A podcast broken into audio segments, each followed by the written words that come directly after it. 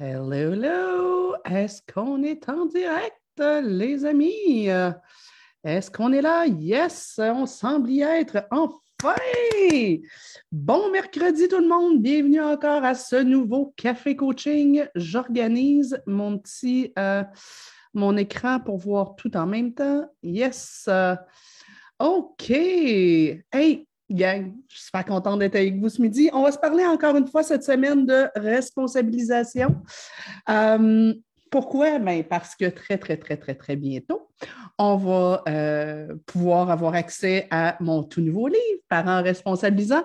Écoute, j'en profite en attendant que les gens se loguent progressivement pour vous montrer la page couverture, euh, à quel point, attendez, je vais réussir à le mettre. Oh, regardez-moi ça. Oh, regardez-moi ça, comment c'est beau cette affaire-là. Alors, Parents responsabilisants qui va être en librairie dès le 2 mars. Euh, possiblement devrait être disponible aussi euh, en, pré-achat, donc euh, en, en pré-réservation auprès des éditions Midi 30 dès la semaine prochaine. Ben écoute, ma compagnie, euh, ma maison d'édition m'a dit que euh, normalement, ils devraient recevoir les premiers exemplaires papier euh, d'ici un jour ou deux. J'ai tellement hâte. J'ai tellement hâte de le voir. Là, vous n'avez pas idée.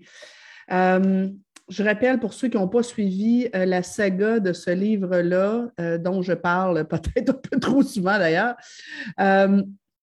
écoutez, moi, ce livre-là, là, ça fait huit ans que je travaille dessus. Euh, huit ans que, je travaille fort pour euh, euh, l'organiser, le structurer, l'arranger, parce que c'est quand même relativement complexe. Attendez, faites-moi un petit thumbs up là, pour me dire que vous êtes là et que vous me suivez. J'aime donc bien ça. écoute, Véronique, si tu l'attends avec impatience, imagine-toi donc. Oh, bonjour, ma belle Elisabeth, qui est une partenaire, euh, une partenaire, de, camping euh, avec qui euh, on aime bien s'amuser l'été. Bref, écrivez-moi un petit mot. Là, je suis en train d'organiser mes, mes, fenêtres. Ouais. Donc, ça fait huit ans que je travaille sur ce livre-là, que, que, je fais des recherches, que, j'écris des petits bouts, que je les reprends. et, et, pour ceux qui ne le savent pas, là, moi, j'écris à deux doigts. Je suis dyslexique du clavier, je n'ai jamais réussi à apprendre à taper. Et ça va être quand même mon huitième bouquin. Euh, écoutez, je l'ai écrit, je l'ai réécrit cinq fois ce livre-là. Et une fois que je l'ai envoyé à la maison d'édition, ils ont dit Ouais, c'est super bon, mais il va falloir couper vu qu'on a fait plein de stocks. En tout cas, bref, euh, je devrais l'avoir dans les mains très, très, très rapidement. Et je suis bien, bien, bien énervée de ça. Donc, euh, ben, sans grande surprise, hein, on va quand même faire un peu de promo. Tant qu'à l'avoir écrit, ça serait le fun d'en rendre. Euh, mais je pense sincèrement que ça va aider beaucoup de gens. Euh, l'approche que je décris dans ce livre-là des 10 étapes de responsabilisation, moi, ça fait à peu près, ma fille a 22 ans, ça fait 20 ans que je travaille avec, avec ça. et, et je vais vous raconter toute l'histoire de derrière ce livre-là. Euh, le soir du lancement. D'ailleurs, grande primaire, sachez que nous aurons un lancement virtuel euh, le 2 mars prochain. Vous allez avoir tous les détails sous peu. Euh, j'ai réservé, là, on vient juste, juste de, de, canner la réservation. j'ai réservé le centre de l'univers qui est une espèce de, d'amphithéâtre multimédia. regarde, on se paye la totale. Je, veux fêter ça, ce, ce, ce lancement-là. Donc, il va y avoir un lancement auquel vous allez pouvoir assister, soit sur Zoom si vous êtes VIP. bref, on va, tout vous, on, va, tout vous expliquer ça, mais là, d'ici là, réservez votre 2 mars en soirée. La soirée du 2 mars, c'est lancement du livre Parents gros bon sens, euh, Parents responsabilisants. Alors, euh, ce sera un lancement virtuel, bien entendu. Euh, yes! Et donc, les 17 étapes de responsabilisation que je décris dans ce bouquin-là, je travaille avec depuis déjà plusieurs années et euh, ma foi, ça fait une différence majeure. La semaine dernière, je vous ai parlé, en partie du moins, de euh, l'étape 1. Euh, la semaine dernière, donc dans le, dans café coaching de la semaine dernière, ce que je vous disais, c'est l'importance d'arrêter d'être toujours derrière nos enfants pour penser à leur place et euh, leur apprendre à réfléchir. Je, vous parlais en fait de l'étape 1, mais il y a quand même quelque chose d'assez global dans le livre où on, veut apprendre aux enfants à réfléchir par eux-mêmes. Mais l'étape 1 de, de, mes 17 étapes de responsabilisation, c'est apprendre aux enfants à exprimer clairement leurs besoins à la bonne personne, au bon moment, sur un ton agréable, dépendamment de l'âge qu'ils ont. Aujourd'hui, je vais vous parler de l'étape 2 des 10 étapes de responsabilisation. L'étape 2, donc la première affaire qu'un enfant devrait apprendre si on veut avoir un enfant responsable, c'est ben, j'apprends à ressentir mes besoins et à les exprimer clairement. Éventuellement, je vais apprendre aussi à prendre soin de moi et euh, je vais apprendre aussi à réfléchir dans toutes sortes de sphères de ma vie. Deuxième étape pour se responsabiliser, puis tu sais, les, les, 17 étapes, c'est vrai pour les enfants, mais c'est vrai pour nous aussi. Tu sais, la semaine dernière, on peut se demander comme adulte, moi, là, est-ce que je m'exprime par des plaintes ou j'exprime clairement mes besoins? Est-ce que je m'exprime à mes enfants et à mon mari par des reproches ou est-ce que j'exprime clairement mes besoins? Maintenant, deuxième étape. Une fois que j'ai appris que, donnez-moi une petite seconde, j'ai encore des relents de COVID.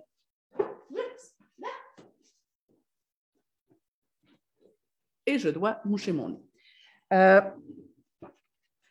une fois que j'ai appris que ben, si je veux quelque chose, il faut que je le demande, euh, l'étape 2, c'est vivre des délais.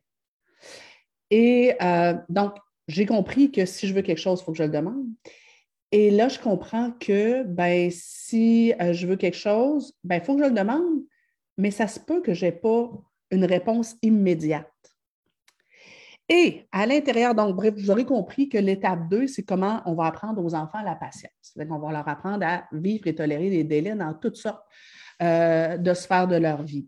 Mais une des sphères, c'est celle que je veux euh, aborder surtout avec vous aujourd'hui, une des choses très importantes à enseigner aux enfants, c'est à vivre des délais dans leur désir d'attention. Là, il faut être conscient. Les enfants ont besoin d'attention. Ils ont besoin d'être vus, d'être regardés. Ils ont besoin que leurs parents leur donnent une juste dose d'attention à tous les jours. L'enfant a besoin du regard de l'adulte de la même façon que nos plantes ont besoin d'eau. Il y a comme quelque chose pour que. Puis, j'entends souvent Ah, ben, tu sais, c'est pas la quantité de temps qu'on passe avec nos enfants qui est importante, c'est la qualité. Ouais, mais si j'arrose mes plantes une fois par deux mois avec de l'eau et vient, ça marchera pas tant. Euh, les enfants ont besoin d'attention régulière. Dans d'autres vidéos, dans d'autres lives, dans mes vidéos sur YouTube d'ailleurs, allez, donc vous inscrire à ma page YouTube. On, prévoit en faire encore plus des vidéos gratuites. Euh, sous peu. Euh, Nancy Doyon, YouTube, vous allez me trouver, abonnez-vous, ça va à peine dans certaines de mes formations, puis dans, certaines de mes capsules sur YouTube, je parle souvent de l'importance de donner de l'attention à nos enfants, puis de l'attention, de la réelle attention, d'être moins dans notre tête, plus dans notre cœur. Euh, dans une de mes vidéos YouTube, on parle de euh, la méthode du 5 minutes, donc le 5 minutes cœur à cœur avec les enfants, qui peut changer totalement la relation que vous avez avec eux. Donc, oui, c'est important de donner de, de la réelle attention affectueuse à nos enfants. Mais attention, en même temps qu'on fait ça, c'est super important aussi de leur, enseigner à tolérer la solitude, leur enseigner à être davantage indépendant de l'adulte. Donc, tu sais, par rapport à donner de l'attention aux enfants, je vous dirais, il y a comme deux pièges. Ben, en fait, il y en a plus que ça. Il, y aurait un piège de je ne donne pas suffisamment d'attention à mes enfants euh, chaque jour, donc je ne nourris pas euh, son réservoir d'affection et son réservoir d'attention. Donc, ça, ce serait un premier piège. Un autre piège qui va un peu dans le même ordre, ce serait j'en donne de l'attention à mes enfants, mais je suis tout le temps dans ma tête, puis je ne suis pas vraiment là, puis tu sais, euh, on est tout le temps en train de, faire quelque chose, mais tu sais, je n'offre pas une réelle qualité de présence. Mais l'autre piège, je vous dirais, puis ça là-dessus, je suis consciente que c'est une position qui est controversée. Je me suis souvent fait rentrer dedans là-dessus.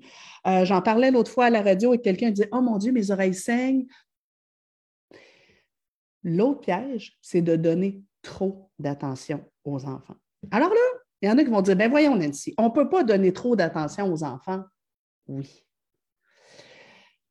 Je vous dirais que présentement, on a une génération complète d'enfants qui euh, ont très peu vécu de moments de solitude, sont toujours animés par l'extérieur. Euh, je me réveille le matin dès que je, suis bébé, dès que je, respire un peu fort, mon parent entend que je suis réveillée, il accourt, je m'ouvre les yeux, mon parent il est là.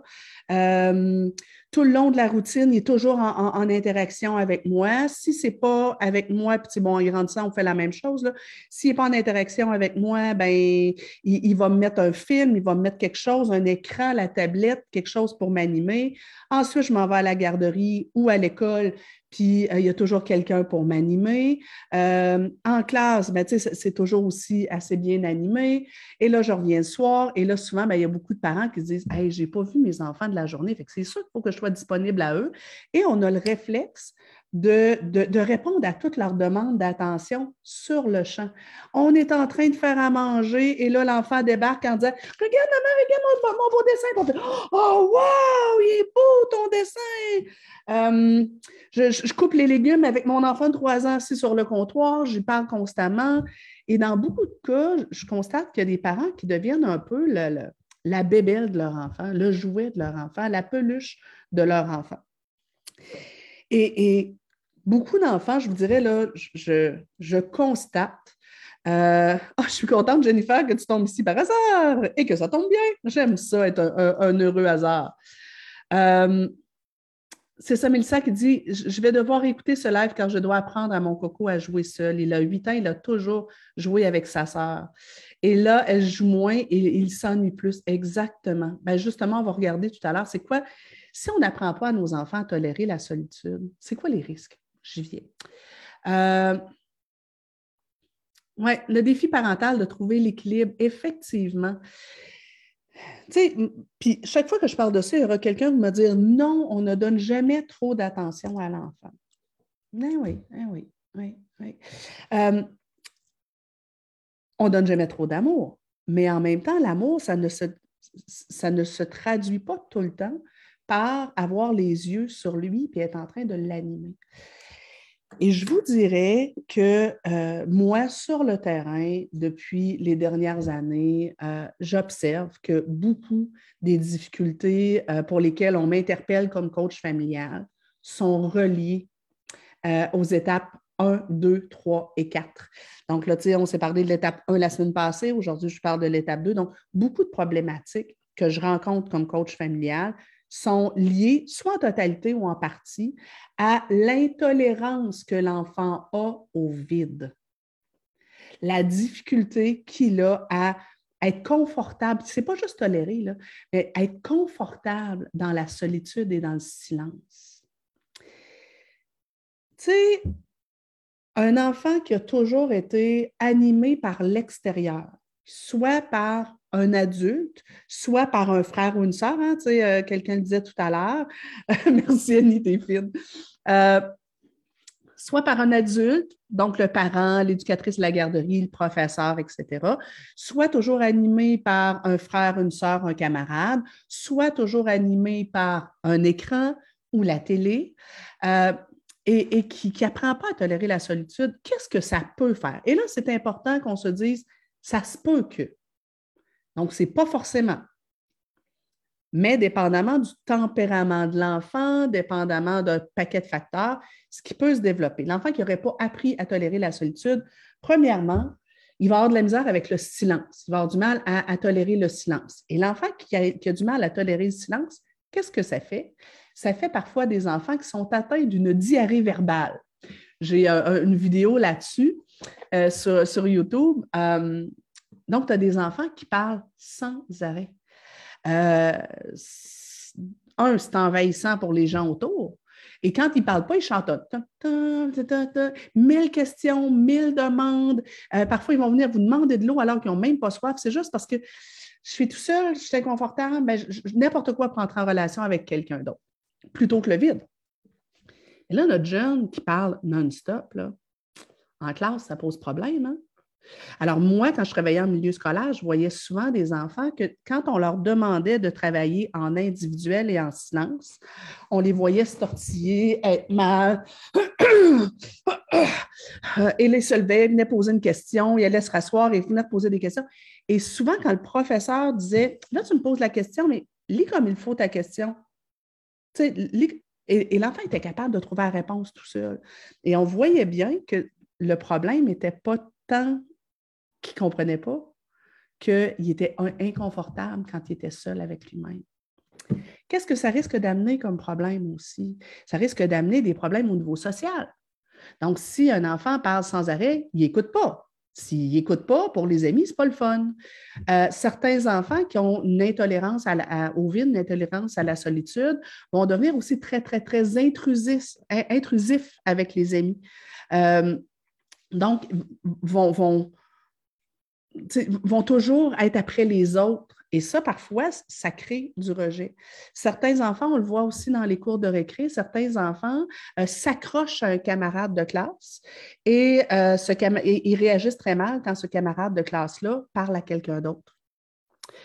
Euh, qu'est-ce que ça peut amener comme problème? Ben, en vieillissant, ça pourrait pas forcément, mais ça pourrait faire un enfant qui développe euh, une espèce d'insécurité au niveau affectif, donc une dépendance affective. S'il n'a jamais appris à être indépendant, à être, bien dans la solitude, quand il se fait un copain ou une copine, ben, sa vie passe toute par cette personne-là. Et là, ben, s'il y a de la dépendance affective, ben, ça risque de se traduire par de la jalousie, euh, par des réactions démesurées, par une inquiétude démesurée que l'autre, inquiétude d'abandon, donc pourrait, en, vieillissant, euh, se mettre à avoir, à être très, très, très servile avec l'autre de peur d'être abandonné. Euh, encore une fois, dans les risques, puis là, je vous le dis, ce n'est pas forcément, ce n'est pas, pas, un lien de cause à effet, mais dans, les possibilités. Un enfant qui n'a pas appris à tolérer le vide, qui n'a pas appris à tolérer la solitude, qui n'a pas appris à tolérer le silence, risque d'avoir des problèmes de sommeil.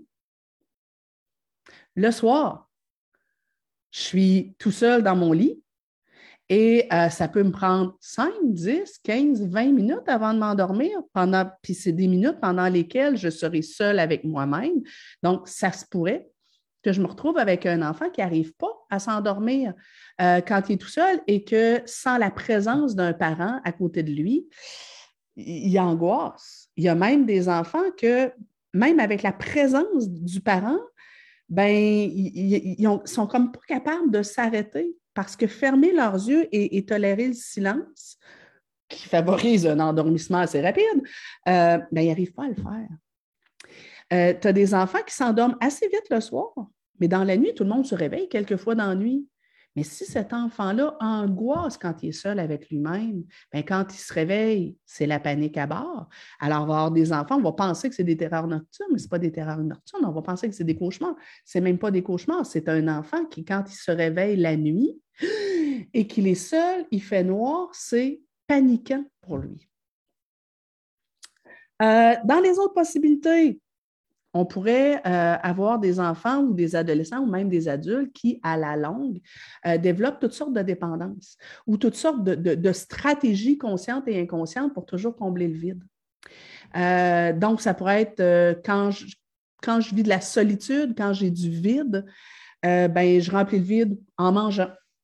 Euh, quand j'ai de la solitude, quand j'ai du vide, ben, je remplis le vide euh, euh, en faisant, en, étant tout le temps un peu agité. je pense à un enfant là, que, pas capable de jouer tout seul, tranquille pendant un petit bout, ou juste pas capable d'être tranquille pendant un petit bout parce que la solitude, ça, allume son détecteur de danger. moi, j'appelle ça des enfants qui font de l'anxiété de solitude. Ça allume le détecteur de danger. Puis, ben, quand je m'agite, ben, je me sens, ça comble un peu le vide. Donc, on peut avoir des enfants qui ont de l'agitation euh, au niveau scolaire, mais aussi en vieillissant, euh, je connais plein d'adolescents et d'adultes qui vont euh, remplir le vide de n'importe quelle façon. Donc, toujours en activité, s'organiser pour être jamais tout seul, garder la télé ouverte tout le temps parce qu'on ne tolère pas le, silence, fuir dans les jeux vidéo, par exemple fuir dans toutes sortes de, de, de, situations qui vont faire que, la personne se sent moins tout seul. Donc, donc une, une recherche parfois intempestive de ce qu'on peut faire pour combler le vide. Euh, et là, donc, vous comprendrez que c'est pas, encore une fois, je le dis, ce n'est pas un lien cause à effet, mais je trouve que permettre à nos enfants de développer un petit peu plus d'indépendance. On aime ça comme parents, se sentir important. On aime ça comme parents, euh, sentir que notre enfant est bien avec nous. Mais tu sais, quand on a un enfant scotch tape, des fois, ça devient, euh, ça devient un peu envahissant. Puis, on, peut être un peu mal à l'aise de, de, lui demander de nous laisser de l'espace parce que là, lui, il vit du rejet. Tu sais, quand je lui dis, ben là, décolle un peu, tu sais, étais vraiment comme c'est une ventouse après moi. Euh, c'est un enfant squidly diddly là, avec les, tentacules qui est tout le temps après moi, ou un bébé à bras, ou tu as des enfants euh, qui seraient comme tout le temps collés après leurs parents. moi, j'ai vu des, enfants pendant le repas. Euh, je mange, puis là, il ben, faut que je me lève pour aller chercher un câlin et un bisou. Puis là, si mon parent dit non parce que ce n'est pas le moment, je suis bouleversée. Mais là, il se crée comme une espèce de, de, de pattern ou ben, comme l'enfant est envahissant, soit avec le parent, soit avec les camarades de classe, les gens lui disent ben, ben décolle un peu. Euh, et là, ben, chaque fois que l'enfant se fait dire je décolle un peu, ben, lui, il vit comme du rejet. Et là, comme il vit comme du rejet, ben, il en fait encore plus pour être collé. Fait on se retrouve des fois dans une espèce de cercle vicieux qui n'est pas simple. Je m'en viens vous lire. OK. Euh, Caroline, merci. Euh, Jennifer qui dit C'est vrai ce que tu dis, euh, j'en peux plus d'être la bébelle de mes enfants. J'en ai trois en bas de cinq ans. Oui, c'est ça, c'est parce qu'à un moment donné aussi, ça tire du jus comme parent. Puis après ça, ben, tu es impatient. Puis ben, l'enfant s'enrocher parce qu'on est impatient. Mais oui, il nous a tout bouffé notre énergie.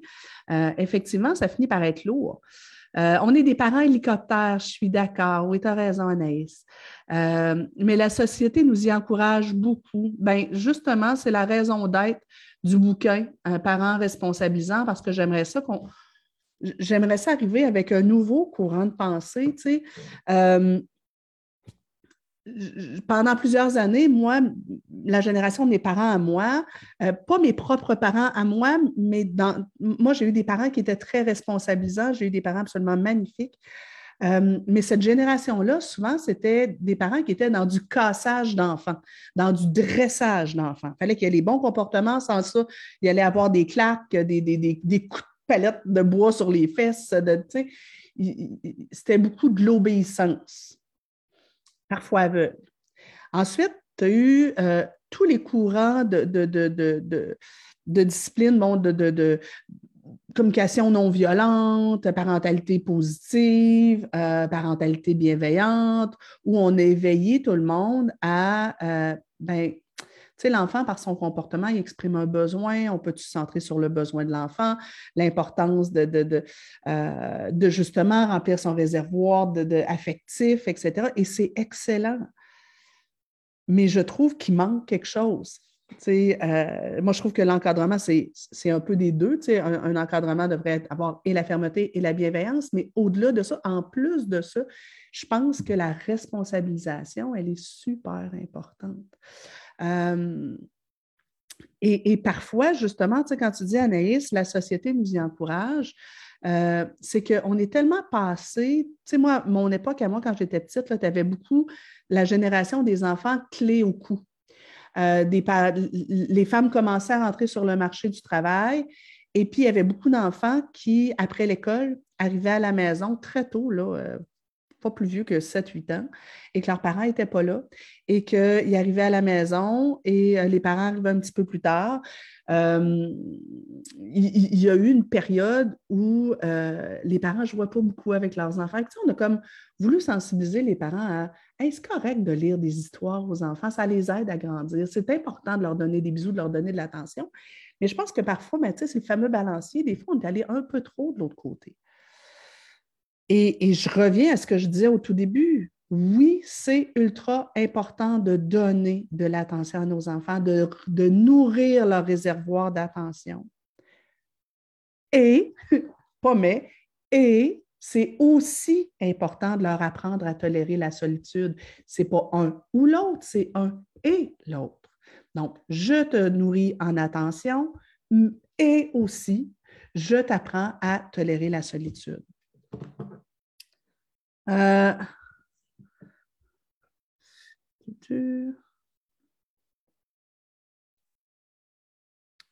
on dirait que j'ai toujours peur de laisser mon enfant seul. On, a souvent, on, est rendu là hein, à avoir l'impression que, qu'on les néglige quand on les laisse jouer seuls ou quand on les laisse s'ennuyer.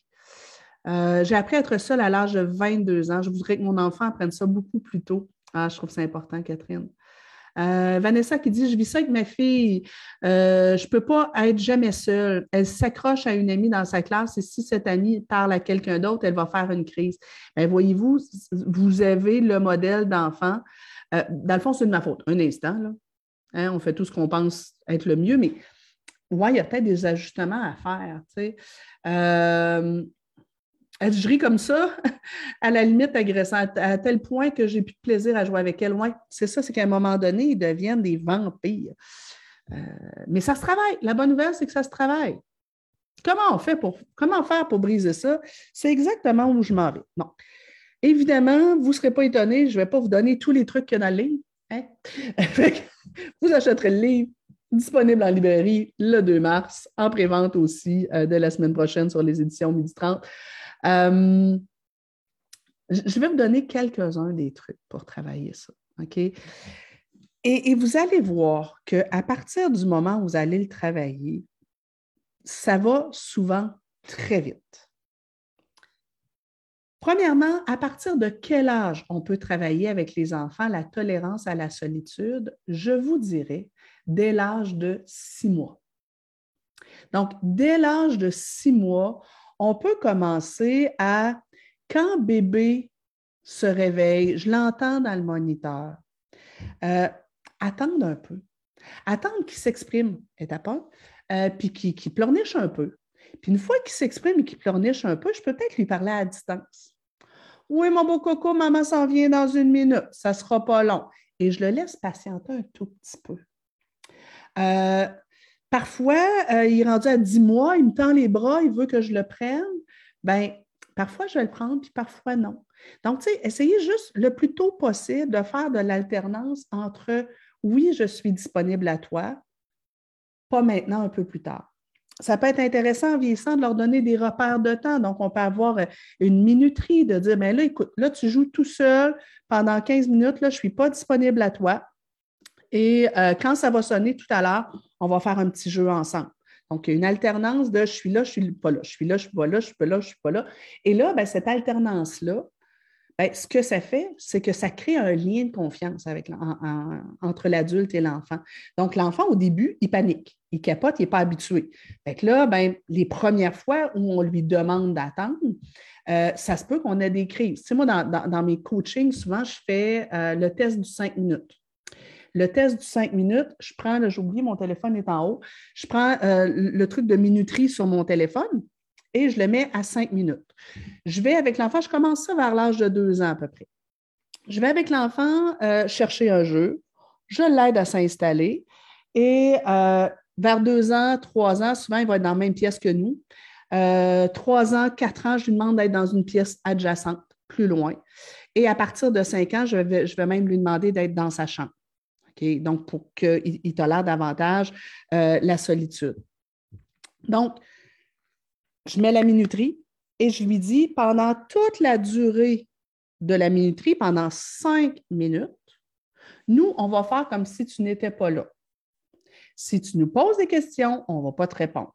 Si tu montres quelque chose, on ne va pas le regarder, on ne va pas te regarder, on ne va pas te parler. Et toi, ton défi, c'est de jouer tout seul.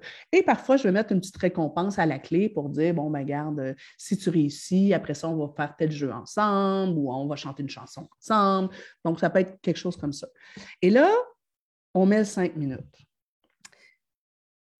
Il y a des enfants qui le vivent plutôt bien, le cinq minutes, qui le vivent comme un défi. Il y en a qui vont essayer de venir poser des questions, qui vont venir essayer de se coller. Et nous, le défi, puis là, parfois le défi est plus dur pour le parent que pour l'enfant. Euh, le défi pour l'adulte, c'est de ne pas se retourner, de ne pas le regarder. Je fais comme si tu n'étais pas là. si l'enfant, dans certains cas, l'enfant va s'agiter et va se mettre à faire des bêtises. Alors là, le défi pour l'adulte, c'est d'intervenir sur l'enfant, l'enlever de l'endroit où il est, sans le regarder, sans lui parler. Donc, de façon mécanique, par un robot. S'il est en train de sauter sur le canapé et que c'est interdit chez moi, je l'enlève de là. Euh, le défi pour le parent aussi, c'est d'ignorer tout ce qui n'est pas grave. Il fait gling-gling dans les stars, on s'en fout un peu, c'est pas grave.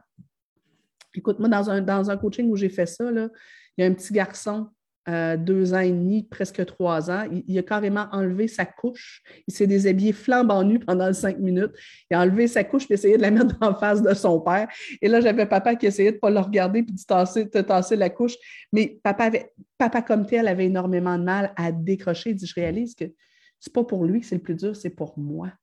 Et j'ai l'impression que quand je suis en présence de mon garçon, d'être un bon père, c'est d'être toujours en interaction avec lui, toujours en train de lui dire quoi faire, quand le faire, comment le faire. et, mais, il avait trouvé ça extrêmement difficile. Euh, donc, c'est ça. Et, là, quand, ça sonne, ben là, bravo, tu as réussi. Et là, ben, ça, on le fait de façon régulière. Quand les cinq minutes commencent à être pas si mal, ben, on va monter à 10 minutes, ensuite 15 minutes.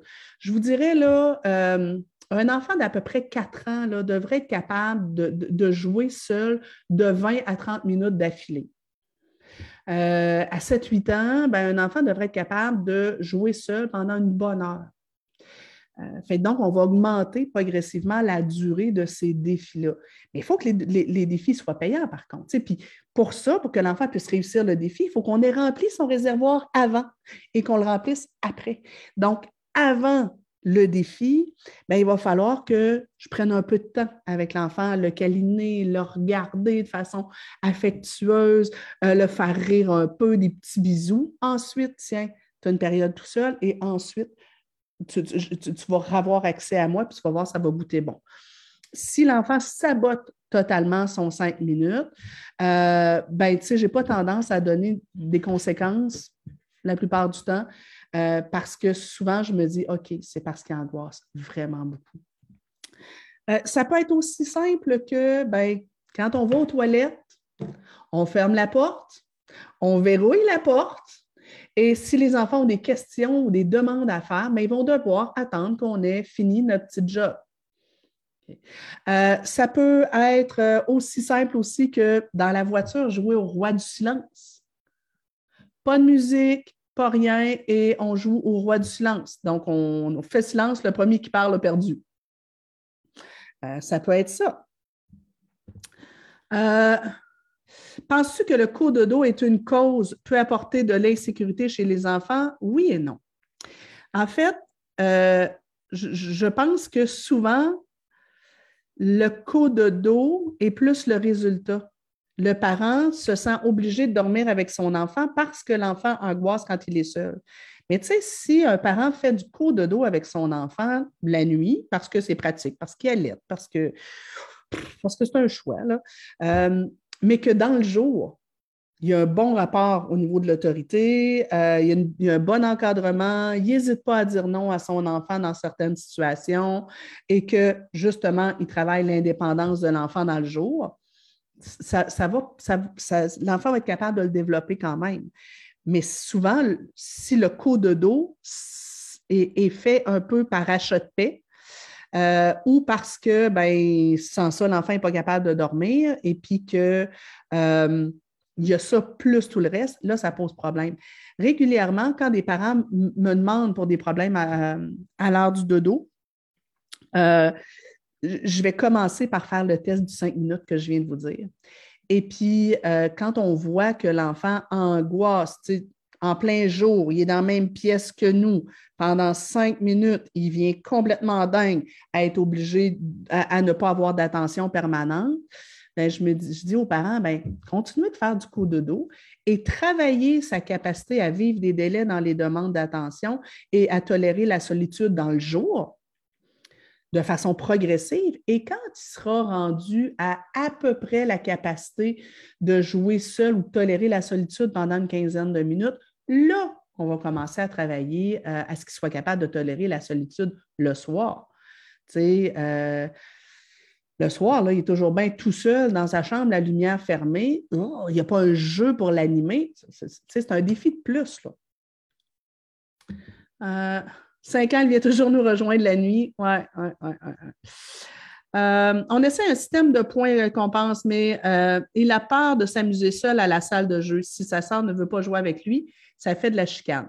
Ben, écoutez, moi, ce que je vous encourage, c'est commencer peut-être à travailler à ce qu'il soit capable de tolérer euh, la solitude, à jouer seul et sans votre attention et en silence dans la même pièce que vous, avant qu'il soit capable de le faire dans la salle de jeu. Donc, va te chercher un jeu, viens t'installer ici proche de moi, je suis dans la cuisine, je suis en train de faire le repas ou je suis en train de faire autre chose, ou je suis installée, je fais de la lecture.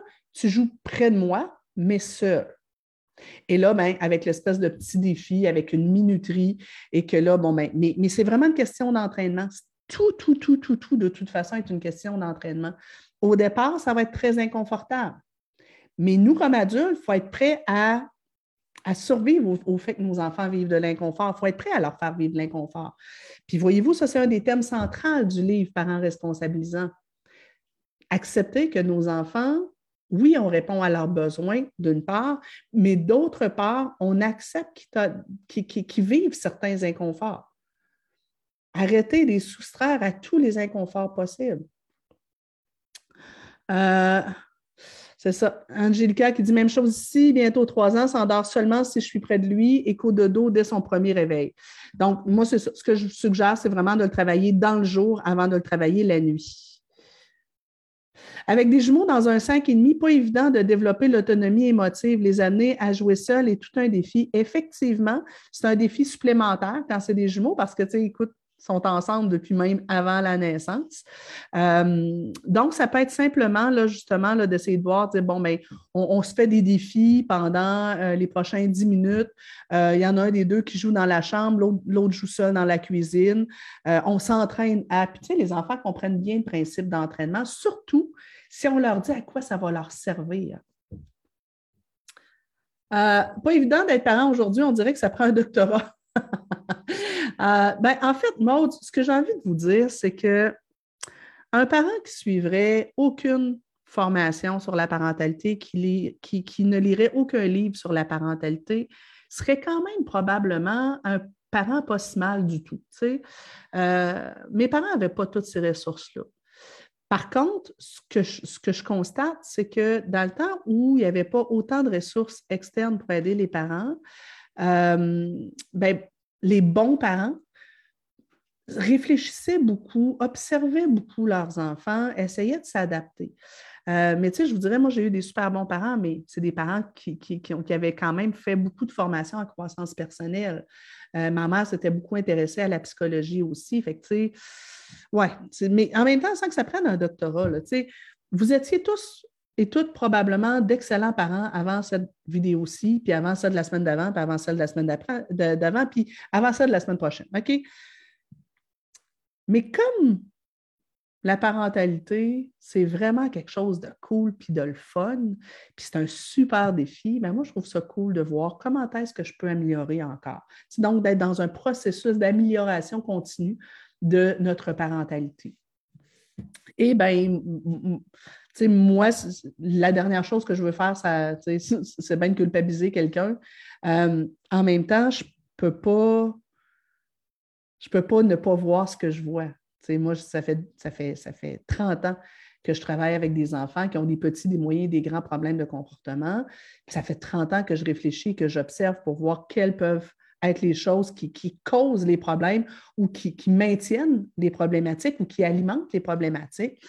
Puis, ben, c'est comme ça que j'écris des bouquins. Et celui-là, c'est vraiment euh, le bouquin de mon approche où je vous propose, puis ça ne va pas tout régler, là. même si vous faites les 10 étapes, vous n'aurez pas des enfants parfaits. Euh, mais l'idée, c'est comment je peux les responsabiliser. Euh, yes, Audrey qui dit Mon Dieu, que ça rejoint, c'est ma philosophie de penser dans mon travail, service de garde en milieu scolaire. Excellent. Cool. Merci, merci, merci. Vous êtes fin, j'ai plein de, petits compliments. Euh, Geneviève qui dit Mon plus vieux a pris l'habitude le soir de s'endormir sur un livre. Il est dépendant au livre. Oui, c'est encore, une façon de fuir la solitude. Euh, j'ai essayé zéro stimuli pendant quelques heures la fin de semaine, pas facile. Euh, ils se sont mis à faire des casse-têtes. Deux garçons. Euh, mais en même temps, un casse-tête, déjà, je trouve que c'est une, belle, une belle façon de travailler justement la tolérance à la solitude. On ne met pas de musique, c'est pas super animé.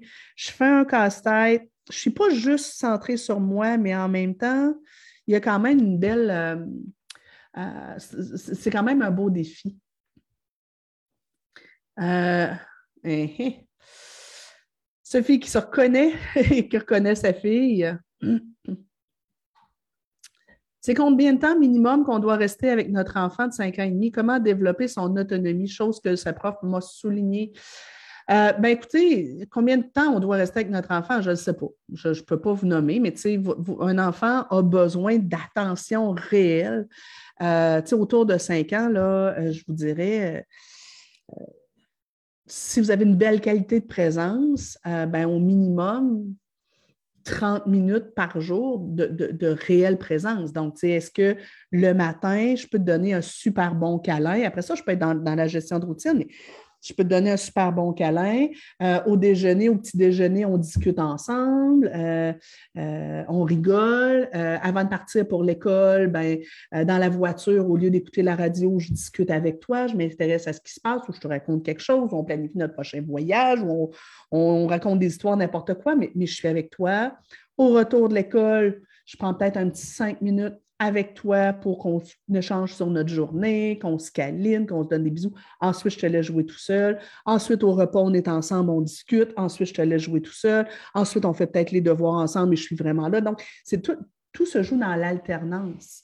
Euh, mais tu sais, il y a vraiment une fausse croyance que l'enfant qui recherche perpétuellement l'attention partout, que c'est un enfant qui manque d'attention. Ce n'est pas vrai.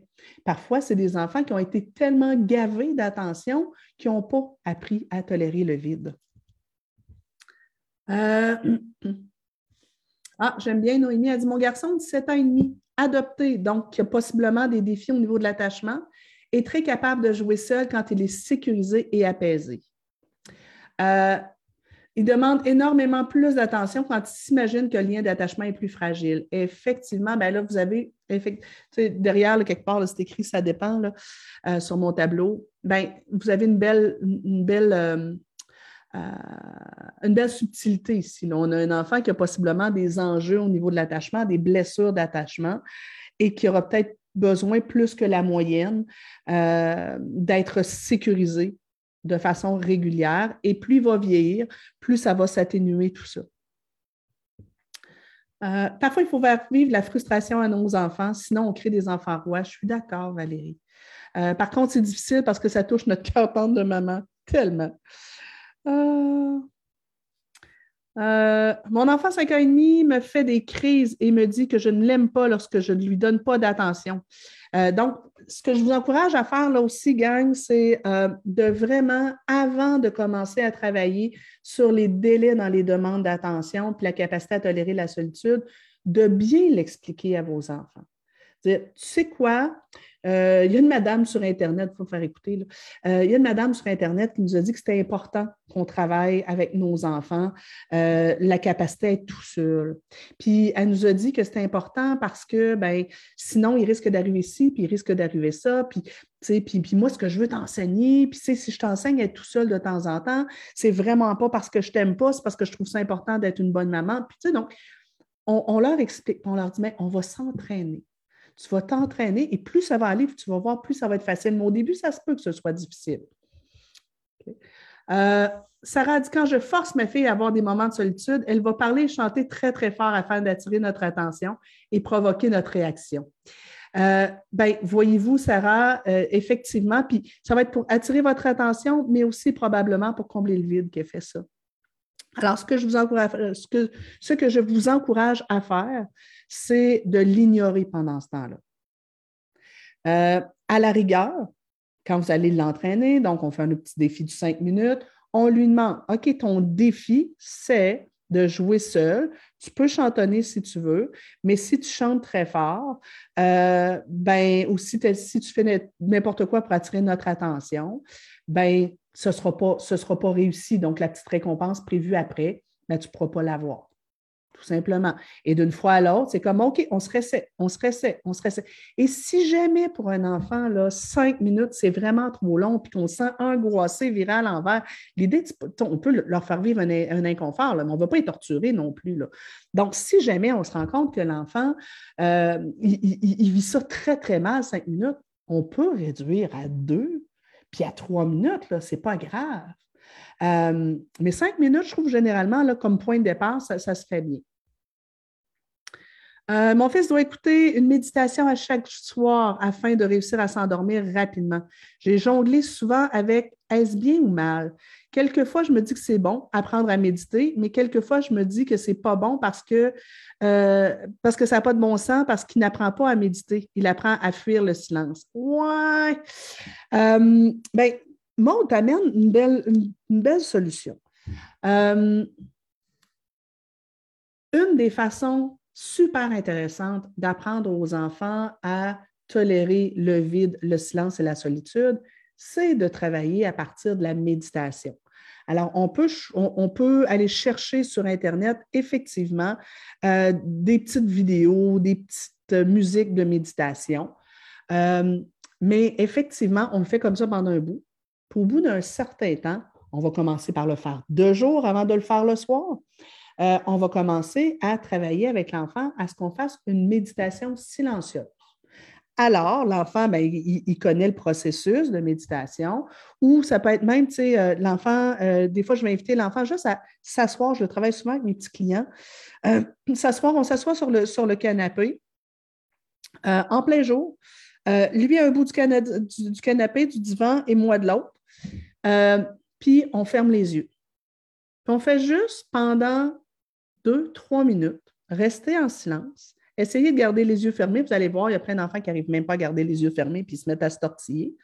Euh, donc, essayez d'être et juste se concentrer sur notre respiration.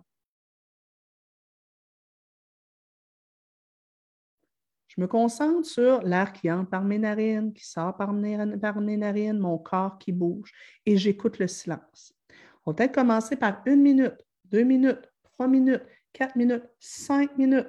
Et là, une fois que l'enfant est capable de faire de la méditation comme ça par lui-même, et là, tu sais, souvent, tu as, plein d'affaires de méditation ultra complexes. Là. Juste m'arrêter, puis observer quelque chose.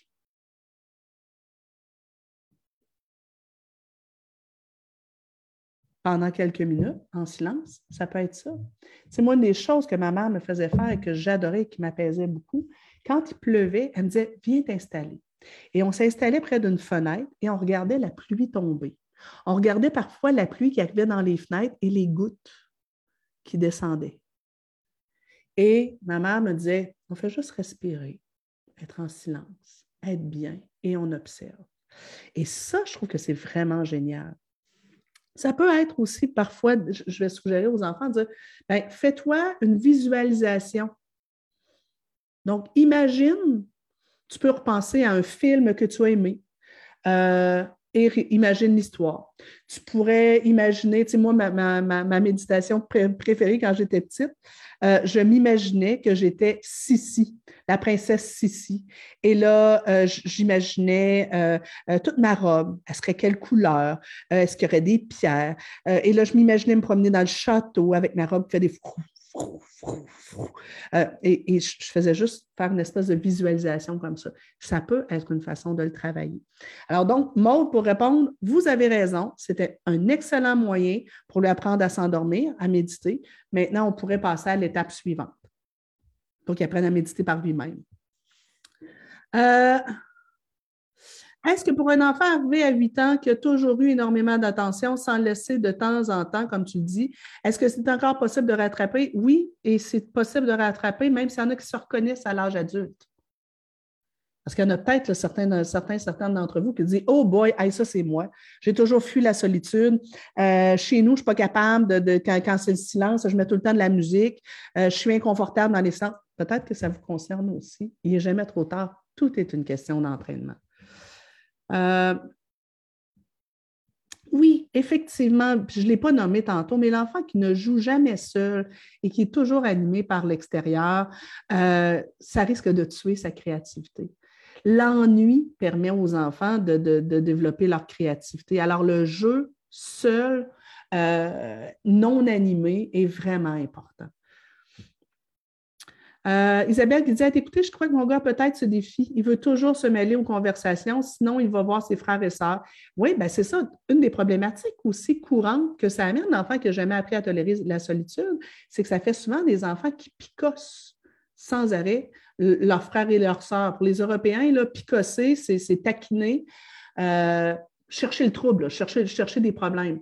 Euh, donc, ça peut faire des enfants qui sont très, très envahissants avec les frères et sœurs et, dans certains cas aussi avec les camarades de classe. Euh, à part la lecture, il est, accro, il est, accro aux jeux vidéo, sinon ce serait euh, sinon il ne sait pas quoi faire. Je pensais que c'était de la paresse, car il s'écrase sur le divan dans des moments, euh, à ces moments. C'est un phénomène de accro à la technologie. Oui, ça vient alimenter, ça aussi, la technologie, vient alimenter l'incapacité des jeunes à être seuls et à tolérer le silence et la non-activité. À 12 ans, comment le motiver à s'occuper seul? J'ai un système de 2 dollars à accumuler à chaque fois qu'il s'occupe seul, mais ça ne fonctionne pas vraiment. En fait, ce que je vous dirais, c'est que euh, parfois, ça peut passer par un système de motivation. À 12 ans, il est assez vieux. Là. Donc, expliquer en quoi c'est important qu'il apprenne à le faire, qu'est-ce que, ça va lui permettre de développer, pourquoi ça va l'aider à être une personne plus heureuse plus tard?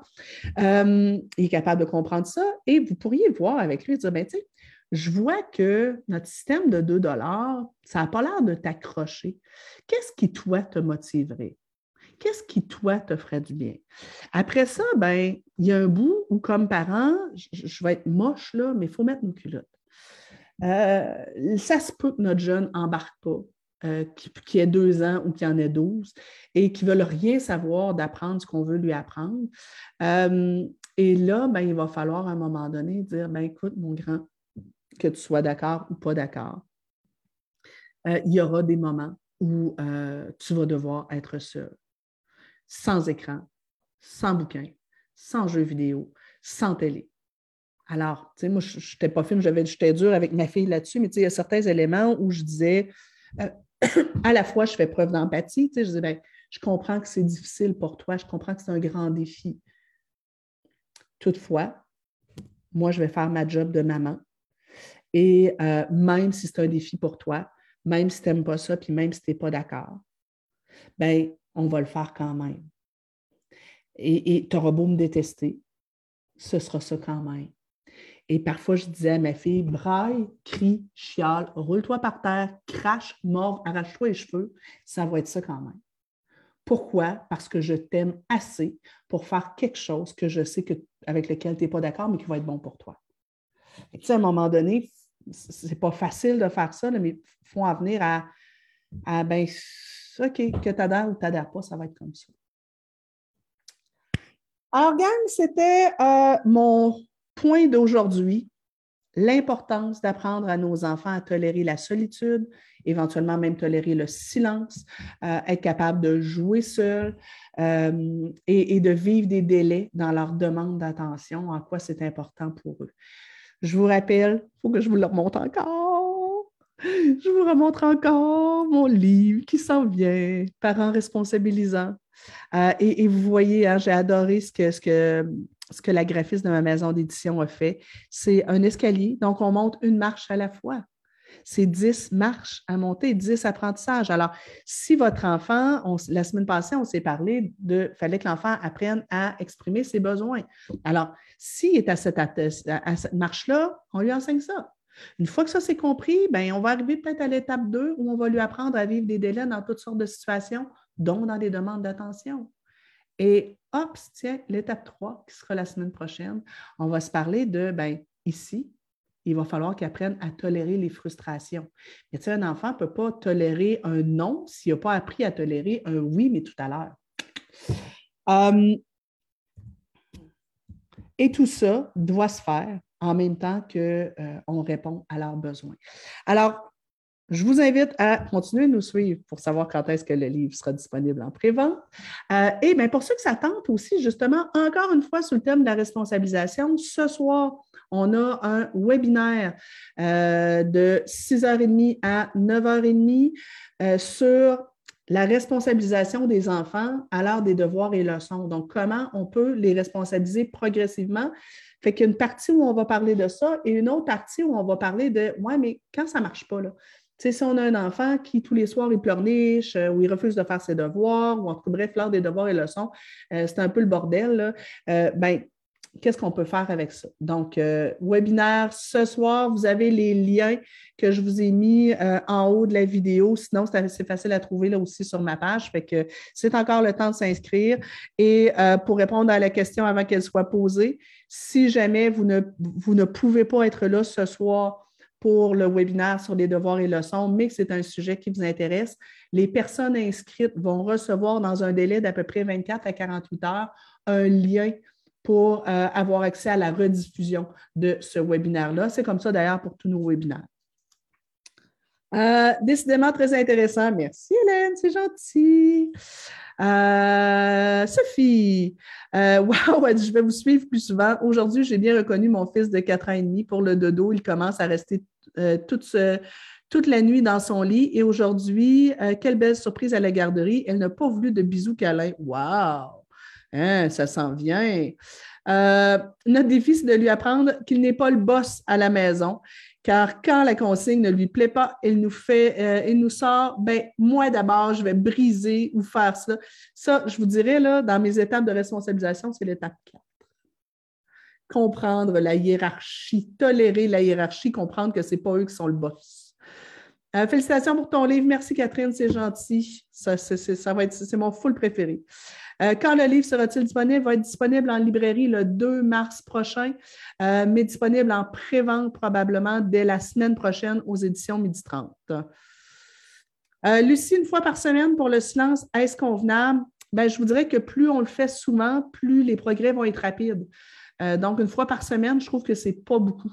Euh, mais tu sais, il peut y avoir une alternance de on joue au roi du silence, tu joues tout seul un certain temps, euh, je barre la porte, je verrouille la porte quand je vais aux toilettes, euh, pendant cinq minutes, je je, je suis pas disponible parce que j'ai parce que j'écoute une vidéo de Nancy Doyon. donc, on peut faire une alternance de plusieurs choses. J'ai hâte de vous tolérer, de vous écouter sur la tolérance au nom. Ouais, mercredi prochain, les amis. Est-ce qu'on peut visualiser ce live après? Oui, tout à fait. Les lives sont toujours euh, disponibles sur la page. Vous pouvez d'ailleurs aller euh, dans la section médias euh, sur la page pour voir tous les anciens lives. On les laisse là. Est-ce qu'on peut revoir vos webinaires? Exactement. Oui, c'est possible. Les gens vont recevoir le lien 24 à 48 heures après. C'est trop intéressant. Merci, c'est gentil. Ah, ben écoutez, gang, vous êtes super fins. Euh, oui, euh, Karine, excellente question. Le livre va être disponible en France euh, chez Pirouette Édition. À quel moment exactement? Je ne sais pas. Je vais vérifier avec ma, maison d'édition. Ils doivent le savoir. Donc, ici, au Québec, la maison d'édition qui publie mes bouquins, c'est les éditions Midi 30. En Europe, c'est Pirouette Édition. Sinon, il est aussi disponible en format électronique. Si jamais euh, dans le pays où vous êtes, c'est difficile de se le procurer, là, vous pouvez aller sur le site internet de euh, midi30.ca et vous allez pouvoir l'avoir. Merci tout le monde d'avoir été là. Je vous embrasse fort. On se voit mercredi prochain pour se parler effectivement d'enseigner la tolérance aux frustrations à nos enfants. Bye bye.